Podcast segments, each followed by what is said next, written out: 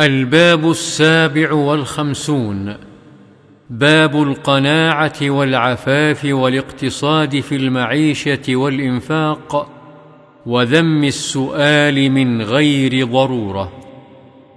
عن أبي هريرة رضي الله عنه عن النبي صلى الله عليه وسلم قال: ليس الغنى عن كثرة العرض، ولكن الغنى غنى النفس. متفق عليه. العرض بفتح العين والراء هو المال.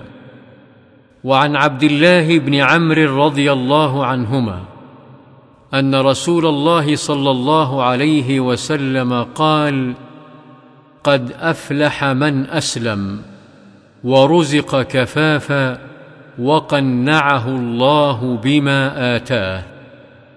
رواه مسلم. وعن حكيم بن حزام رضي الله عنه قال: سألت رسول الله صلى الله عليه وسلم فأعطاني، ثم سألته فأعطاني، ثم سألته فأعطاني، ثم قال: يا حكيم، إن هذا المال خضر حلو، فمن أخذه بسخاوة نفس بورك له فيه، ومن أخذه بإشراف نفس لم يبارك له فيه، وكان كالذي يأكل ولا يشبع، واليد العليا خير من اليد السفلى. قال حكيم: فقلت يا رسول الله، والذي بعثك بالحق لا أرزأ أحدا بعدك شيئا حتى أفارق الدنيا. فكان أبو بكر رضي الله عنه يدعو حكيما ليعطيه العطاء، فيأبى أن يقبل منه شيئا. ثم إن عمر رضي الله عنه دعاه ليعطيه فأبى أن يقبله، فقال: يا معشر المسلمين، أشهدكم على حكيم أني أعرض عليه حقه الذي قسمه الله له في هذا الفيء، فيأبى أن يأخذه. فلم يرزق حكيم أحدا من الناس بعد النبي صلى الله عليه وسلم حتى توفي. متفق عليه. يرزق براء ثم زاي ثم همزة، أي لم يأخذ من أحد شيئا، وأصل الرزق النقصان، أي لم ينقص أحدا شيئا بالأخذ منه. وإشراف النفس تطلعها وطمعها بالشيء، وسخاوة النفس هي عدم الإشراف إلى الشيء والطمع فيه والمبالاة به والشره. وعن أبي بردة عن أبي موسى الأشعري رضي الله عنه قال: خرجنا مع رسول الله صلى الله عليه وسلم في غزوة، ونحن ستة نفر بيننا بعير نعتقبه، فنقبت أقدامنا ونقبت قدمي وسقطت أظفاري، فكنا نلف على أرجلنا الخرق، فسميت غزوة ذات الرقاع لما كنا نعصب على أرجلنا الخرق. قال أبو بردة: فحدث أبو موسى بهذا الحديث، ثم كره ذلك وقال: ما كنت أصنع بأن أذكره. قال: كأنه كره أن يكون شيئا من عمله أفشاه. متفق عليه. وعن عمرو بن تغلب بفتح التاء المثنات فوق وإسكان الغين المعجمة وكسر اللام رضي الله عنه أن رسول الله صلى الله عليه وسلم أتي بمال أو سبي فقسمه، فأعطى رجالا وترك رجالا، فبلغه أن الذين ترك عتبوا، فحمد الله ثم أثنى عليه، ثم قال: أما بعد، فوالله إني لأعطي الرجل وأدع الرجل، والذي أدع أحب إلي من الذي أعطي، ولكني إنما أعطي أقواما لما أرى في قلوبهم من الجزع والهلع، وأكل أقواما إلى ما جعل الله في قلوبهم من الغنى والخير، منهم عمرو بن تغلب. قال عمرو بن تغلب: فوالله ما أحب أن لي بكلمة رسول الله صلى الله عليه وسلم حمر النعم. رواه البخاري. الهلع هو أشد الجزع، وقيل الضجر.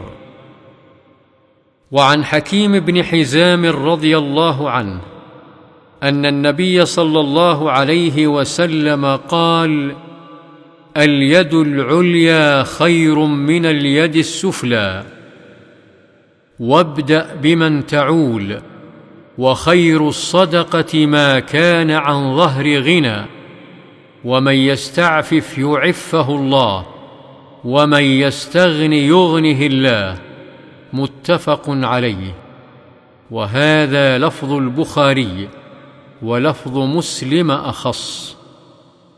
وعن أبي سفيان صخر بن حرب رضي الله عنه قال: قال رسول الله صلى الله عليه وسلم: لا تلحفوا في المسألة، فوالله لا يسألني أحد منكم شيئا فتخرج له مسألته مني شيئا وأنا له كاره، فيبارك له فيما أعطيته. رواه مسلم.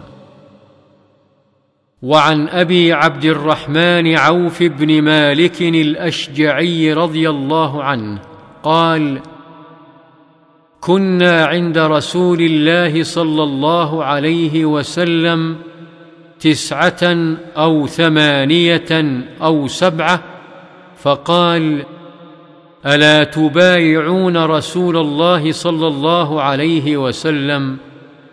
وكنا حديثي عهد ببيعة، فقلنا: قد بايعناك يا رسول الله.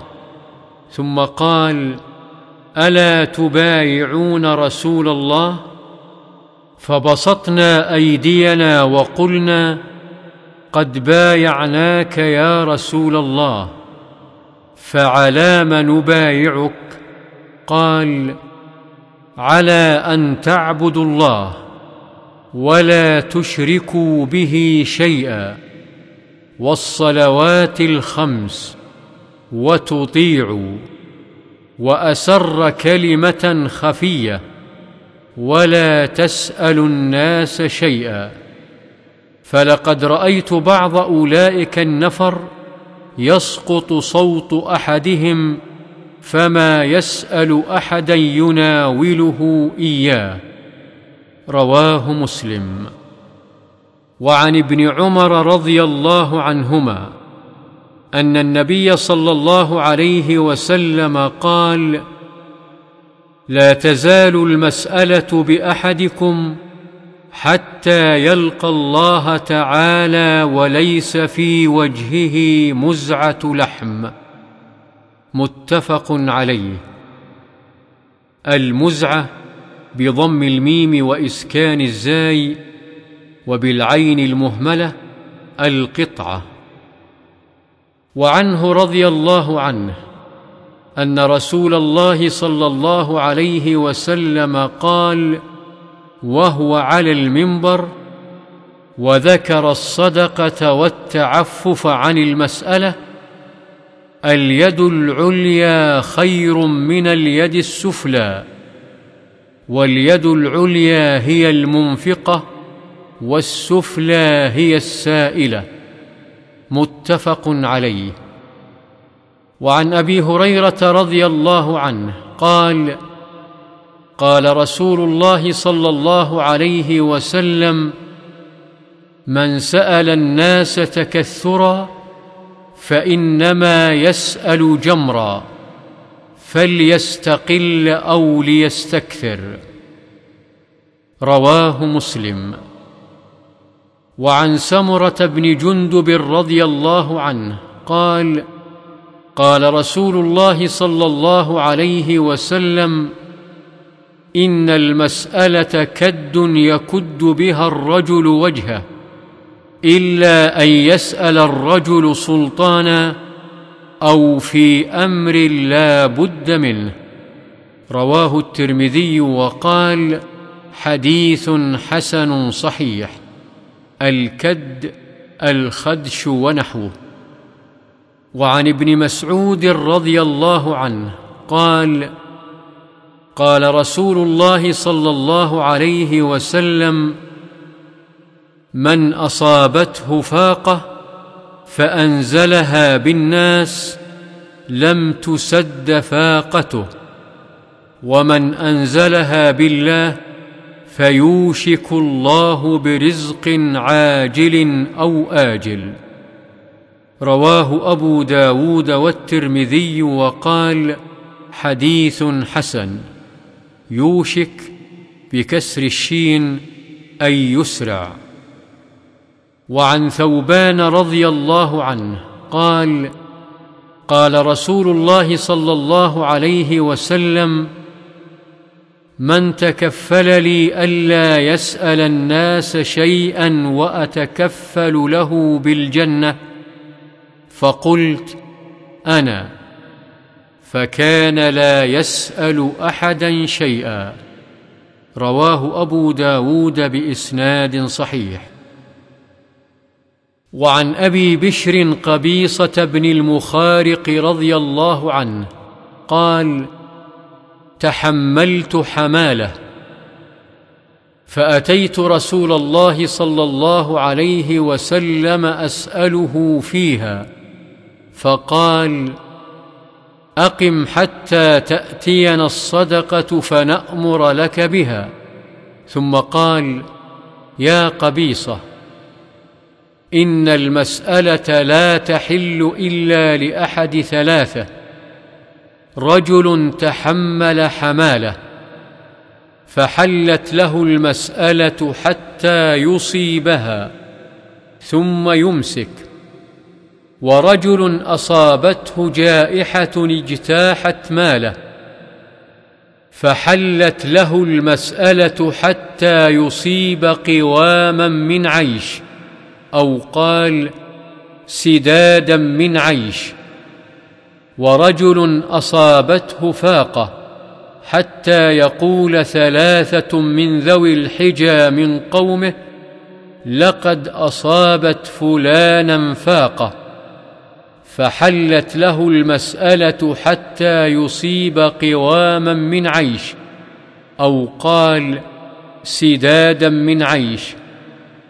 فما سواهن من المسألة يا قبيصة سحت، يأكلها صاحبها سحتا. الحمالة بفتح الحاء أن يقع قتال بين فريقين فيصلح إنسان بينهم على مال يتحمله ويلتزمه على نفسه. والجائحة الآفة تصيب مال الإنسان، والقوام بكسر القاف وفتحها هو ما يقوم به أمر الإنسان من مال ونحوه. والسداد بكسر السين ما يسد حاجة المعوز ويكفه. والفاقة الفقر، والحجة العقل. وعن أبي هريرة رضي الله عنه أن رسول الله صلى الله عليه وسلم قال: ليس المسكين الذي يطوف على الناس ترده اللقمة واللقمتان والتمرة والتمرتان، ولكن المسكين الذي لا يجد غنى يغنيه، ولا يفطن له فيتصدق عليه، ولا يقوم فيسأل الناس، متفق عليه.